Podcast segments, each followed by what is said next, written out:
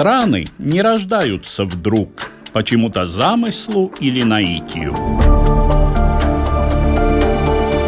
Страны произрастают из многовековой истории земли и народа. История Латвии в кратком изложении Эдуарда Лининша, передаче «Биография страны». Латвия, в которую входят Видземе, Курземе и Латгале, является автономным государственным образованием, чья позиция в отношении внешнего мира и внутреннее устройство будут определяться ее учредительным собранием и народным плебисцитом – так гласит декларация зарубежным странам и народам, принятая на первой сессии Латышского Временного Национального Совета в Валке 19 ноября 1917 года по старому или 2 декабря по новому стилю. Если сравнить данный текст с первыми тремя статьями Сатверсме – Очевидно, что декларация, принятая в Валке, расставляет почти все краеугольные камни латвийской государственности. Территорию, населенную преимущественно латышским народом, народ как единственный носитель суверенной власти на этой территории и демократическую основу политической системы. Однако недостающее почти – это обозначение автономное там, где осенью следующего года появится ключевое слово «независимое». Образно говоря, в Валке в начале зимы 1917-го были сделаны два с половиной шага к независимой Латвии, а от последнего полшага строителей будущей Латвийской республики отделял еще один год, полный усилий и тревог рассказывает историк отдела коллекции и исследования истории Военного музея Латвии Янис Томашевскис. Фрагмент из доклада, прочитанного на научной конференции, посвященной столетию первого съезда Латышского Временного Национального Совета. Kaut idejas par Nacionālās padomjas dibināšanu izskanēja jau revolūcijas sākumā, tomēr tās piepildījums pienāca tikai 17. gada novembrī, kad Valkā sapulcējās 13 latviešu политическās партijas sabiedriskās организации. Хотя идея создания Национального совета была озвучена уже в начале революции, ее реализация наступила только в ноябре 1917 года, когда 13 латышских политических партий, общественных организаций, солдатских организаций и кооперативов собрались в Валке, чтобы основать Латышский Временный Национальный Совет. Учитывая тяжелые условия войны и революции, само основание Совета следует считать большим достижением. В то время шли бесплодные споры, борьба за должности и тому подобное, что до сих пор характерно для латвийских политиков. Однако, как мы видели в ряде событий XX века, в действительно тяжелых условиях латыши умеют сплачиваться. И тогда был именно такой случай. Следует отметить, что смелые политические декларации, принятые на этом съезде в Валке, создавались в особо неблагоприятных обстоятельствах, так как и террор большевиков постепенно набирал силу, и немецкий «железный меч» грозил оккупацией всей Латвии. Смелость и решительность пронизывали работу Национального совета и ее членов. Совет мог функционировать как во время большевистской власти, так и немецкой оккупации, постепенно продвигаясь к фактической независимости Латвии. Итак, напомним о тех обстоятельствах, о которых в своем докладе говорит историк военного музея Янис Томашевскис. Латвия на тот момент уже более двух лет разделена линией фронта Первой мировой войны. За три месяца до образования Временного национального совета войсками Германской империи была взята Рига, а по эту сторону траншей и колючей проволоки разгонялось красное колесо русской революции. За две с половиной недели до Валкской сессии власть в Петрограде путем вооруженного переворота захватила партия левых радикалов, социал-демократы, большевики. И тем самым неотвратимо повернули это колесо в сторону гражданской войны. Однако об этом, вероятно, на тот момент еще не догадывались и они сами. Как никто, наверное, не представлял и того, перемены какого масштаба их приход к власти несет России и всему миру. Рассказывает историк профессор Илгварс Бутулис. Oficiālās nostādnes daudzu gadu garumā Padomju Savienībā bija lielā октября социальная революция. Официальной установкой в Советском Союзе долгие годы была Великая Октябрьская социалистическая революция. Но особого размаха у этих конкретных событий ведь не было. Там был действительно такой тривиальный переворот, и с точки зрения задействованных сил он не был ни большим, ни могучим. В значительной степени до середины октября большинство большевистской партии и руководства были против вооруженного восстания. Есть еще один момент.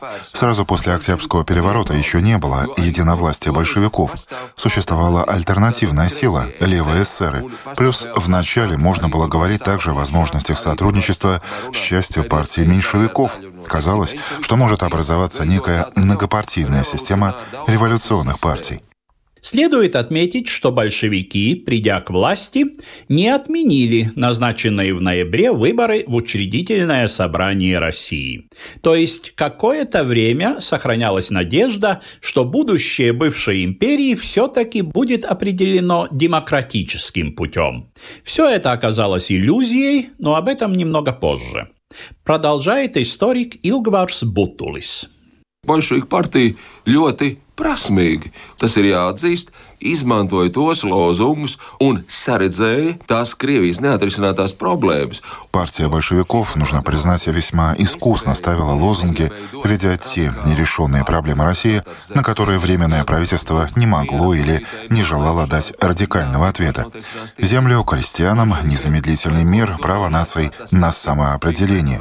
Чтобы на самом деле не думали большевики, как бы это, возможно, не противоречило их действительной программе, из чисто пропагандистских соображений это было включено в актуальные задачи и, надо сказать, во многом сработало.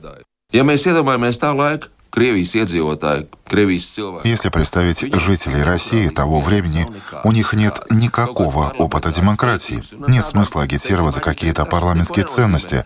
Подавляющее большинство людей в России никогда ничем не владели и не владеют. Существует традиция общины. Вот почему такое видение, что через две недели все изменится, все станет лучше, не будет больше несчастных, у всех будет хлеб, работа, всеобщее счастье. Это утопия очень живучая. Это не Западная Европа, где ценностью является непрерывная ежедневная работа, стараться для улучшения своей ситуации, копить, добавлять реформу к реформе и постепенно строить это здание, в России это не годится. Но вот решить все проблемы одним махом, создать счастливое общество — это да. И надо сказать, некоторые из лозунгов большевиков действительно стали воплощаться в жизнь. В середине ноября по новому стилю была опубликована Декларация прав народов России, объявлявшая признание за всеми народами бывшей империи права самоопределения вплоть до отделения – Этим не замедлила воспользоваться Финляндия уже при царском режиме, имевшая сравнительно широкую автономию и парламентскую систему, которую теперь можно было задействовать для осуществления суверенитета. И 31 декабря 1917 года большевистское правительство России своим декретом признало независимость Финляндии.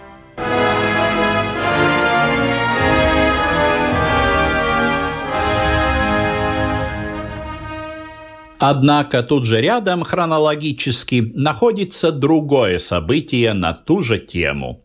1 января 1918 года по новому стилю исполнительный комитет Совета рабочих, солдатских и безземельных депутатов Латвии, сокращенно ИСКАЛАТ, запретил деятельность Латышского временного национального совета на управляемой Искалатом территории, то есть в неоккупированной части Латвии. Латышские социал-демократы – в рядах которых доминировали большевики, уже в конце лета получили большинство в демократически избранном Видземском земском совете.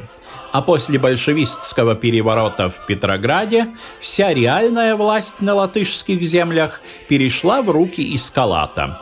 Тем более, что за ним стояли и основательно заагитированные полки латышских стрелков – Запрет, наложенный Искалатом, однако, не означал конец деятельности Временного национального совета.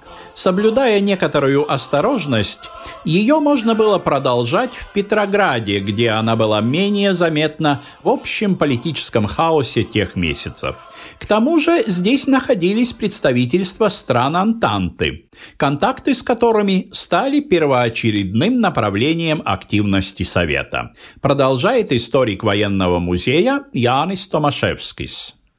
Likme uz pareizajiem Ставка на правильных союзников.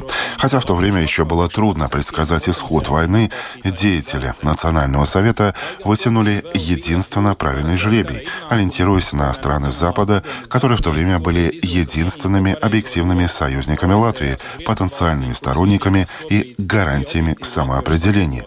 Деятельность отдела иностранных дел была направлена на установление контактов с дипломатами западных стран, сначала в России, а затем и на Западе.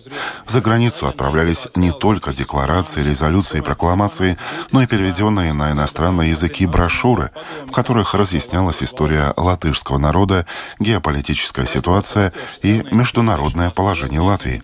Объяснялось склонение латышских стрелков на сторону большевиков и другие вопросы. Слово «латыши» еще было фактически неизвестно в западных странах, и Национальный совет облегчил задачу будущим латвийским дипломатам и политикам. Избранное в ноябре Всероссийское учредительное собрание открыло свое первое заседание в Таврическом дворце в Петрограде 6 января 1918 года по старому или 18 января по новому стилю. Большевикам достались около четверти депутатских мест, однако вдвое больше получило популярное на селе правое и центристское крыло партии социалистов-революционеров или эсеров.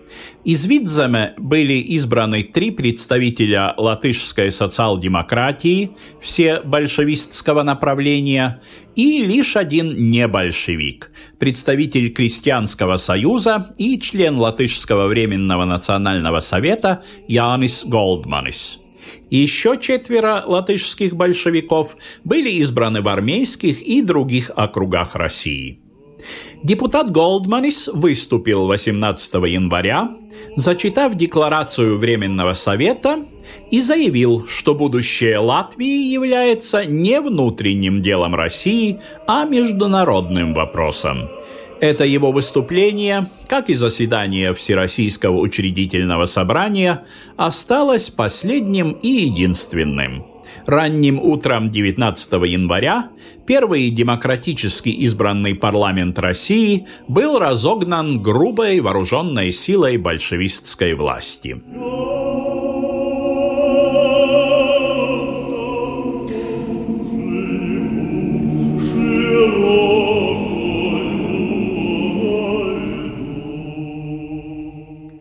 Однако важное для становления латвийской государственности событие в те же дни января 1918 года произошло в другом парламенте по ту сторону Атлантического океана. 8 января перед Конгрессом Соединенных Штатов Америки выступил президент страны Вудро Вилсон. Сказанное им вошло в историю под названием «14 пунктов». Это был план, следуя которому можно было закончить невиданное кровопролитие Первой мировой войны, в которую после долгих колебаний в апреле 1917 года вступили и Соединенные Штаты. Многое из сказанного президентом было ново для международной политики той эпохи и прижилось только десятилетия спустя. Однако прижилось и стало неотъемлемой частью. Рассказывает историк, руководящий исследователь Латвийского национального архива Jānis Šiliņš. 14 punkti bija saistīti ar to, ka ASV bija beidzot jānoformulē savu mērķi karā. 1917. gada aprīlī ASV piesaka karu 14 пунктов связано с тем, что США должны были окончательно сформулировать свои цели в войне. В апреле 1917 года США объявили войну, но ничего не потребовали взамен от своих союзников.